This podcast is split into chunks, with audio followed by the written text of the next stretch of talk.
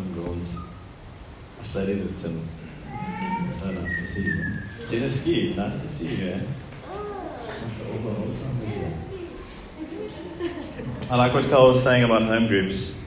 Um, there's something about um, being in a small group, which is like key to the way that we are designed to be known. Um, it's not in my notes, but um, something I wrote down earlier in the year that um, the opinions, the opinions that really matter to you and to me are the people who are actually close in your life.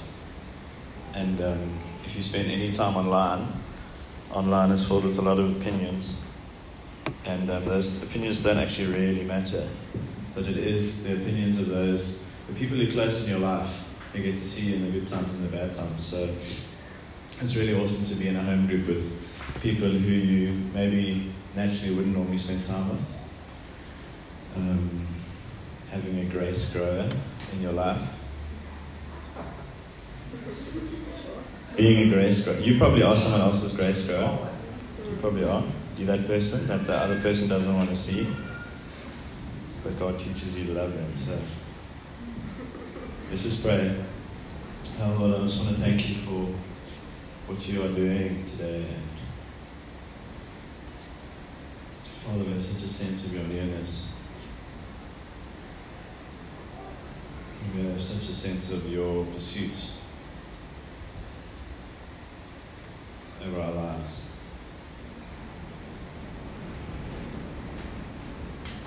And Holy Spirit, I ask that you would just come and reveal the nature of Jesus to us.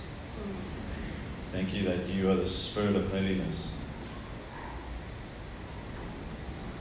Thank you that you're the Spirit who dwells within each of us. Giving life to our bodies. I just pray that we would leave here just being infused with the reality of your life and your unity with us. In Jesus' name. Amen. And I just felt in worship that there's something that God's doing with us um, this year so far about. I was just reminded of that verse in Psalm 86 where David says, I think the NIV translation is, Lord, give me an undivided heart. And I just feel like that's, there's something that God's doing with us where He's actually saying He wants us to be people who, who live with no division of our affections, no division of our um, of our life. That you know, I love what Anne said. I don't have a, um, a I don't view my life as having a career, but it's my life work. There's no separation. It's like this is the person God's made me to be. I'm going to live that out. And I really sense that what God wants to do in our in our hearts this morning is just break down those walls, because um, we we love people love we love putting up walls, we love putting up divisions, we love boxing things in. And us us males love to just put everything in its box and let it stay there. But I really feel like you know we were singing that, singing about God breaking walls, and um, I really feel like He wants to break walls we've built up in our own perceptions, and especially about how near and how far He is in our lives. Because there is no division. We are in Christ, Christ is in us, Christ is in the Father. There's no division. I really feel like there's something about us having that response of God, give me an undivided heart. Like, let my heart be completely set aside to you, because your life is completely set aside to, my, to me. Um, And I, and I really feel like he just wants to, he, he's always, it's always a journey of God just breaking down those preconceived ideas that we have, where we just learn to separate ourselves from, from the reality of him in our lives. Because the reality is, he, he is in our lives. If you're indwelt by the Spirit of God, he's in your life. It's the awareness of him in your life that has to change.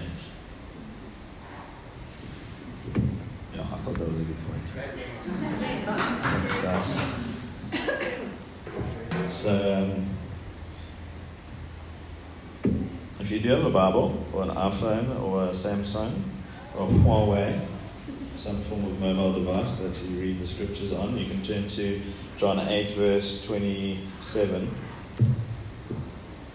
It's actually pretty, I think it's quicker to do it in the, in the, by the page, but maybe, maybe on the, on the iPhone. And if you have an iPhone and if you don't have a Bible app on there, well, probably a useful way to spend your screen time.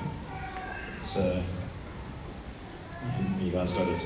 So I'm just going to read a, a short passage from John 8 and then just, um, just pull out one or two things. And I, I really just been enjoying, I don't know about you guys, but I've really been enjoying the whole theme that we've been on about, about the Word becoming flesh, about the reality of Jesus and the humanity of Jesus and the, um, the fact that Jesus has become the one who dwells with us. And He's called us to become the ones who dwell with others as an expression of Christ. Thanks, Fee. You guys are welcome to interact as I speak. Okay, John 8 27. Um, so, this is a whole passage. Jesus is speaking, speaking to the Pharisees and the Jews, and I'm just taking it from like halfway through John 8, and it starts 27. They did not understand that, that, that he had been speaking to them about the Father. That's a profound verse. So Jesus said, When you have lifted up the Son of Man, then you will know that I am He, and that I do nothing on my own authority, but I speak just as the Father has taught me. And He who sent me is with me. He has not left me alone, for I always do the things that are pleasing to Him. As he was saying these things, many believed in Him. So Jesus said to the Jews that believed in Him, If you abide in my word, you are truly my disciples, and you will know the truth. And the truth will set you free. They answered him, We are offspring of Abraham, Abraham and have never been enslaved to anyone. How is it that you say you will become free? Jesus answered them, Truly, truly, I say to you, every, everyone who commits sin is a slave to sin. The slave does not remain in the house forever, the son remains forever. So if the son sets you free, you will be free indeed. Thanks, guys. If the son sets you free, you'll be free indeed. I know that you are offspring of Abraham, yet you seek to kill me because my words find no place in you. I speak of what I've seen with my father, and you do what you have heard from your father. Um, John 8 is actually an incredible um, passage about Jesus speaking truth to the Pharisees and the Jews, and just seeing this interaction of um, the reality of Jesus and his relationship with the Father, um, and how it translates to the way that the Jews understood who he was. Um, so I just want to pull out a few points from this passage because uh, I really feel like there's something on it. And I just love what you know. We know that we know that verse so well, and you'll know you know the truth, and the truth will set you free. But um, the beginning part of that it says Jesus said to the Jews who had believed in him, "If you abide in my word, you are truly my disciples, and you will know the truth, and the truth will set you free." And I've never actually noticed that um, portion where he says, "If you abide in my word, you are truly my disciples, and you will know the truth, the truth will set you free." And I just love um, the word abide because there's something about um, the nature of, you know, we spoke about the word became flesh, and the flesh only dwelt, dwelt among us. And there's something about abiding in God and Jesus coming to abide with us. And now he invites us and he says, If you abide in my word, you're truly my disciples. And, and I looked up that word in the Greek, and it's, it's meno, meno. And it means to stay, to remain, to abide. And Jesus uses the same word in John 14. Um, and he said in John 14, he says, You do not believe that I'm in the Father, the is in me. The words that I say to you, I do not speak on my own authority, but the Father who dwells in me does his work. And that phrase he uses when he says, The Father who dwells in me, is the same word he uses when he says, If you abide in my word. So there's this beautiful invitation that God makes to us about remaining and dwelling and abiding in his word. Just as Jesus is in the Father and the Father is in Jesus, we are invited to abide or dwell. Um, other translations of the word say, not to depart, not to leave, to continue to be present. Imagine living a life where you continue to be present to the reality of Jesus in your life. I mean, that's, that's essentially like what Carl was talking about last week, where Jesus would go and he would heal, and then he would, he would um, pull away, and he would go to be with the Father. He, he lived a life, he was continually being present of what the Father was saying and doing. And sometimes that meant engaging with the darkness, engaging with the sickness, engaging with the, the flesh, engaging with the humanity. And then other times it meant pulling away to be just continually to be present, to be aware to the Father and his reality in his life. I don't know about you guys, but that would be a pretty um, good indicator of if I'm living a whole life. You know, if you meet someone who's just present with you, but also present to what the Father's doing. If we were people who continue to be present, yeah? And so the invitation of Jesus is if you abide in my word. So remember, we, we heard a couple of weeks ago, the word became flesh. The word was, was God, the word was with God. So Jesus was God. He came to be flesh among us. And it's almost like Jesus saying, If you abide in me, if you abide in my word, it's like I've come to be present with you. I've always been present with the Father. Now I'm inviting you to continue to be present to my truth and my reality in your life. To ma- maintain unbroken fellowship with one. Imagine living a life. That's, that's what it must have been like to be in the presence of Jesus. He was somehow maintaining unbroken fellowship with the Father. This amazing life of always, always being connected. Like we, we're always connected, but like we are so disconnected. But there's something about living a life of connection with the Father.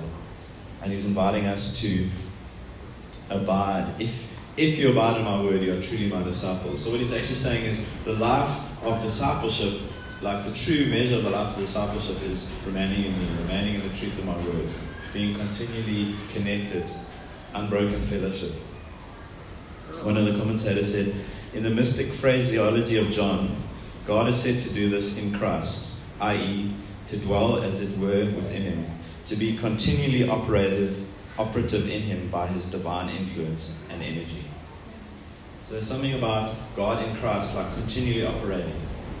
And there's the reality that the Spirit is continually operating in our lives. The Holy Spirit actually is continually operating in our lives. The Father is always speaking over us, and He's inviting us to be in this place of abiding in His Word, abiding in His truth. Making sense? To continue to be. And I love it because it's the same word when John talks about Jesus and he was baptized, and John says, I saw the Spirit descend from heaven like a dove, and it remained on him. I myself did not know, but he who sent me to baptize with water said to me, He on whom you see the Spirit descend and remain, he's the one who will baptize with the Holy Spirit. So that same word means to remain. And you know, Jesus was the ultimate um, example of life lived in connection with God. I love what Carl was saying. We sometimes distance ourselves from living like Jesus because we say, no, he was God. I'm human, he's God. Is we, we create this distinction.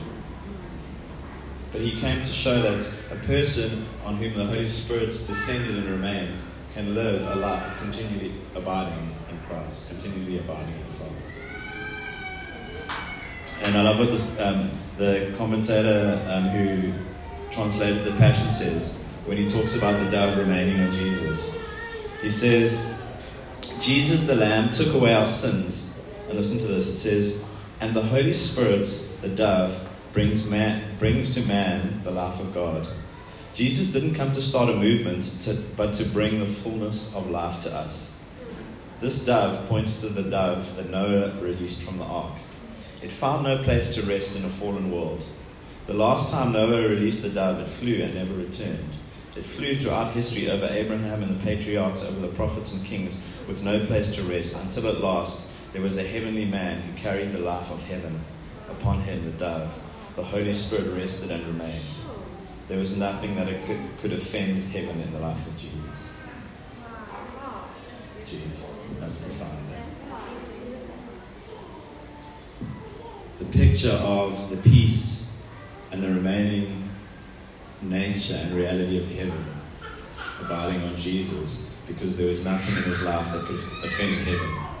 And we are invited into living that same life.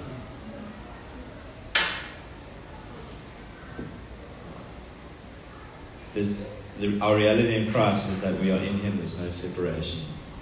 But we, we don't live, we live the lives like the Holy Spirit comes and He leaves, and He comes and He leaves.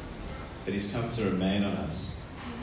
And He does remain on us. And so our invitation to abide in the Word, to abide in Jesus, is to live a life of unbroken fellowship. Some people translate that word to sojourn, to journey, this unbroken journey of life in the Spirit, in God, living in our brokenness, learning to see the Father's work over us, the Holy Spirit's truth over us. I hope it's helping you guys. I sent, uh, I sent uh, Luke this um, verse the other day, John 15, verse 4. It says, So you must remain in life union with me, for I remain in life union with you. For as a branch severed from the vine will not bear fruit, so your life will be fruitless unless you live your life intimately joined to mine. It's like God saying, I, have created this life union with you. I've poured out my spirit, I've placed my spirit within you. Now learn to live this life deeply abiding and resting in me. Maintain your life union with me. Apart from me, you can do nothing. And I love, I love that scripture we, we read a few weeks ago. It says the word became flesh and dwelt among us. Because there's something profound about the fact that Jesus became flesh. And we're talking, and he remained flesh. Like he became flesh, he was an eternal being, he became flesh, but he remained flesh. And even when he was resurrected, he still maintained his human flesh, even though he had a resurrected body. And I think part of the reason that he did that is to continually continually remind us that He came to abide with us. That He took on the nature of our flesh, and for eternity, He's still going to remain in the nature of our flesh. And it's like almost like the way that we see God taking on our flesh is like we in our own flesh take on the nature of who God is. It's like we, we'll always have that reference that Jesus remains in flesh because he wants us to live lives where we remain connected with him in the reality of our new creation in Christ. He did not return to the form that he was before he took on flesh. It says he dwelt among us. It's like he, put, he, he had his tent among us. Someone wrote, For the Christian, this is dwelling in intimate communion with the resurrected Christ, even as he who himself lived in unbroken communion with the Father during the days of his flesh. It's like he so identified with us that he took that very nature into heaven for eternity. He identifies with your flesh. And now he invites us to dwell in him. Romans 13 14 says, instead, instead, clothe yourself, clothe yourself with the presence of the Lord Jesus Christ, or put on the Lord Jesus Christ. It's like he's in us, but it's daily we're clothing ourselves in the nature of who Jesus is. We're putting on the reality of Christ. Colossians 3 says, The secret of your life is hidden with Christ in God. The secret of your life is hidden with Christ in God. Your life is hidden with Christ in God. It's, it's a profound mystery.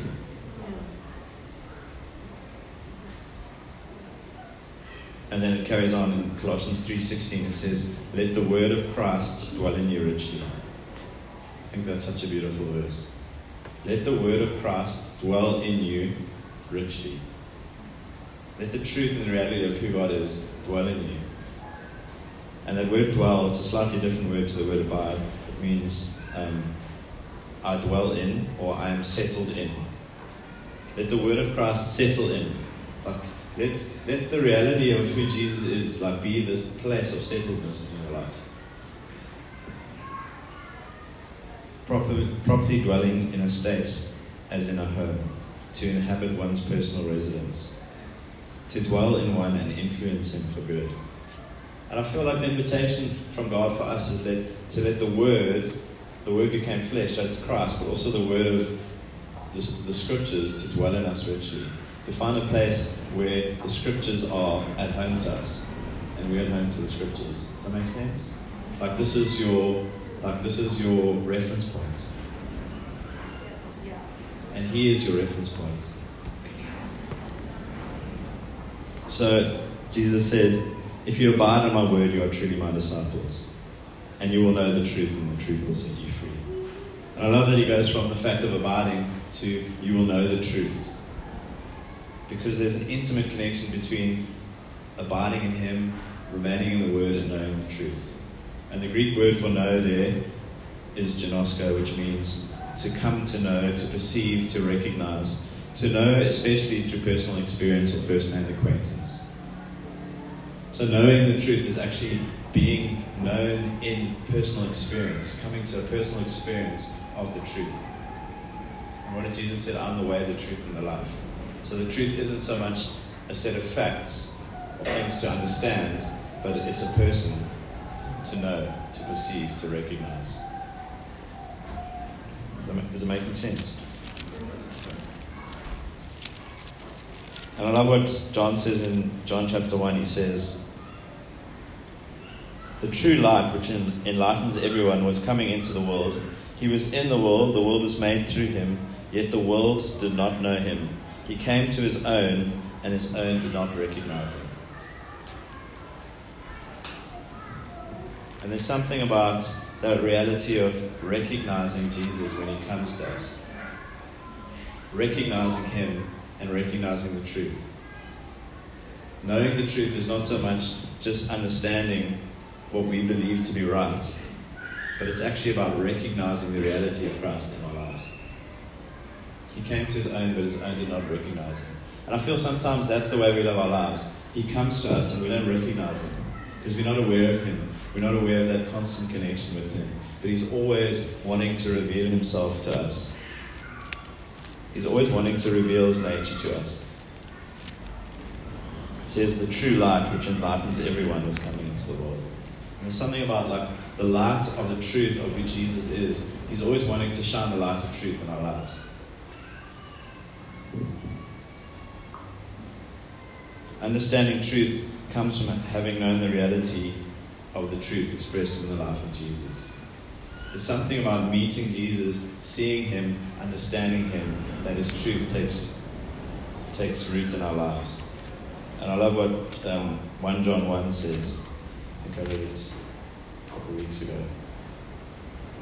This is what he talks about recognizing Jesus. He says, That which was from the beginning, which we have heard, which we have seen with our eyes, which we looked upon and have touched with our hands.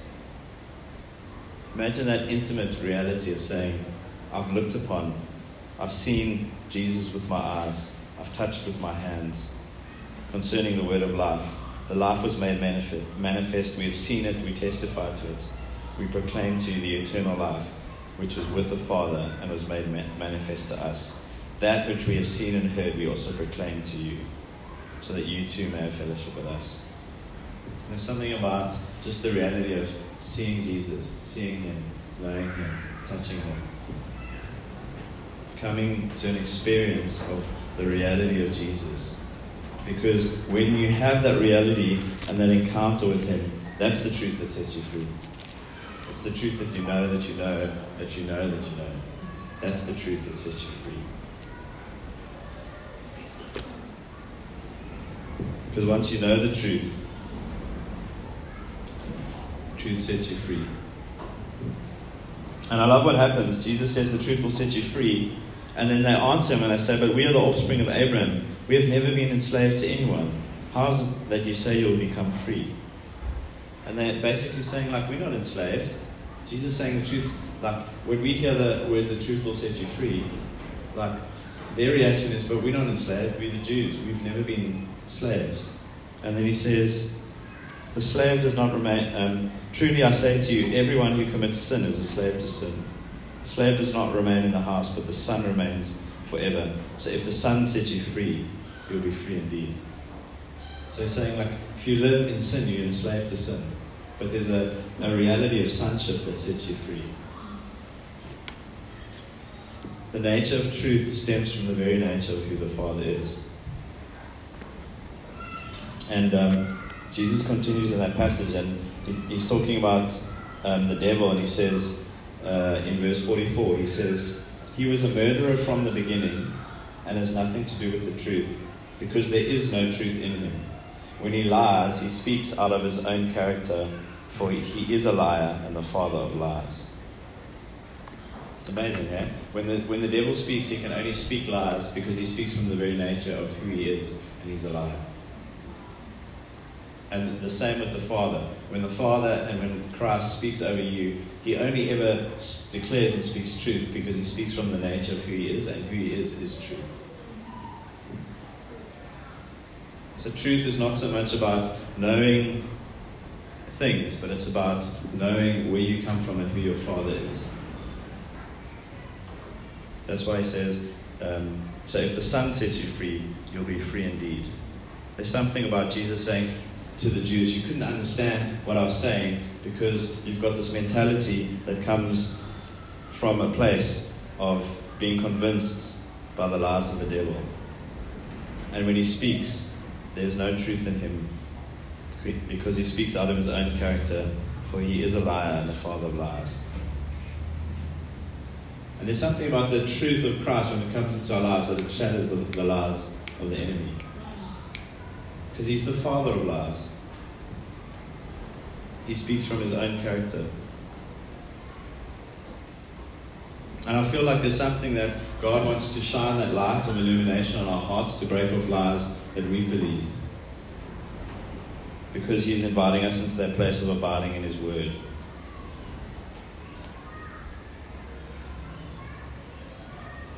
If the Son sets you free, you'll be free indeed. He knows his freedom and reality of who he is in Christ. So he can invite us into that same reality, and you can be free indeed knowing that there's never a place where you're separated from the Father, knowing that there's never a place where you're condemned in the Father, knowing there's never a place where you have to prove yourself to the Father.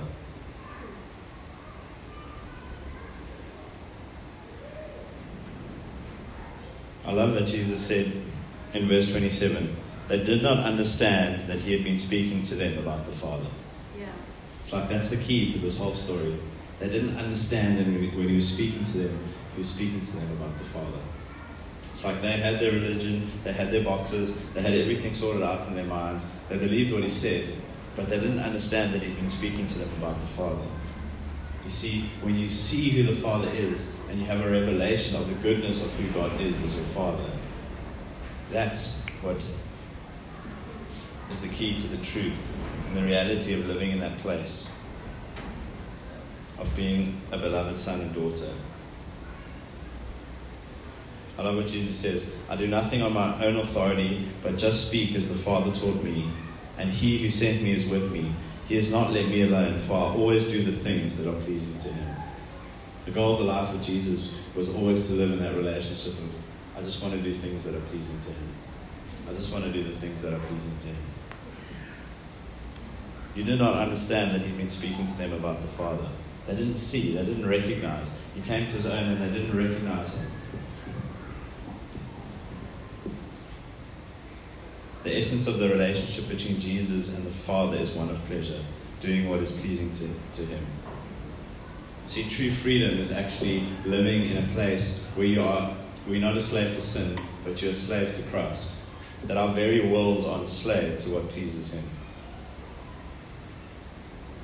There's something about just being caught up in the reality of Jesus that we are those people who say, I always do the things that are pleasing to Him. I always do the things that are pleasing to Him. It's for freedom that Christ has set us free. Stand firm then and do not be encumbered by a yoke of slavery. So there's just the reality of being invited into that place of abiding in Christ and knowing the truth and the truth setting us free. And I really feel like the invitation of the Father to us is to live that life with an undivided heart, continually aware and connected to who the God, to who the Father is, to maintain unbroken fellowship with Him, not to depart, not to leave, but to continue to be present to who God is. And the reality is that the Spirit of God has descended and remained on our lives. And whatever wherever we find ourselves, He invites us to be people who just continually aware of the peace of the Spirit of God, like the dove on our shoulders, to come into situations and to bring the reality of the presence and atmosphere of the Father. And I feel like He's inviting us to be those people, like it says in Colossians 3, that the Word of Christ would dwell in us richly. That we'd find ourselves in a place where we say, Father, I want to be shaped by your word. Like not just in a not just in a, a place of knowing what your word says, but that it would dwell in me. A deep, deep, deep place.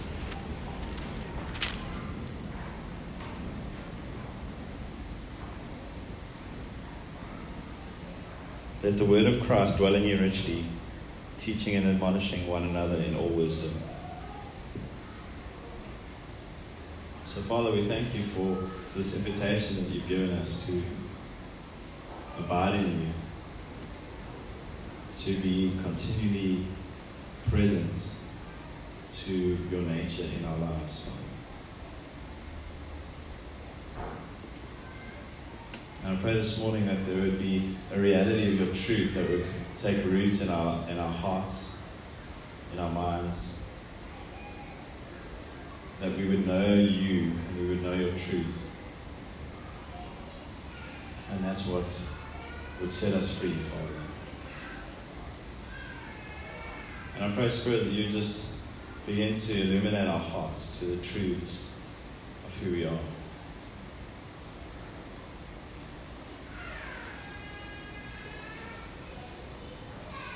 Thank you that you invite us into a life of no separation.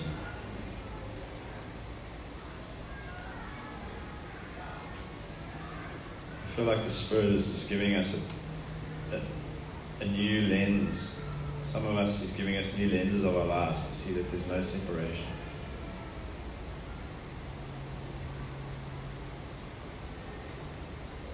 There's no place or space in our life where he sees himself separate, separated from us.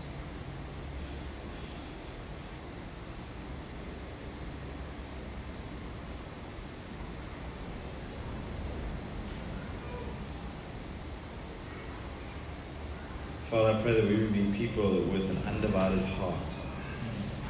That our hearts would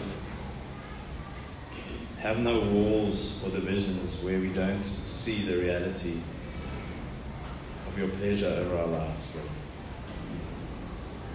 And Holy Spirit, I just pray you would show us right in this moment what the where those walls are that we've put up.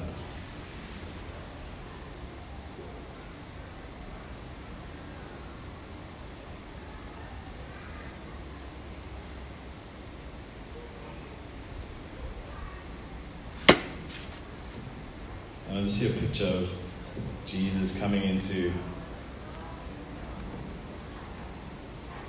the reality of our, our hearts. It's like he, I just see like he's coming into our lives with a key, and he opens up the front door, and it's just like he's saying, "Let me into every room of your house. Let me into every room of the place of your heart."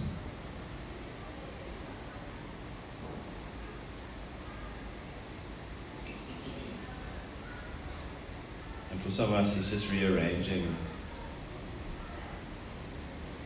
the way we've seen our lives.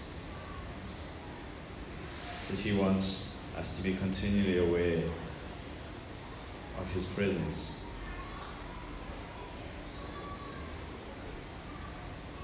So thank you, Holy Spirit, for your freedom that comes. Thank you.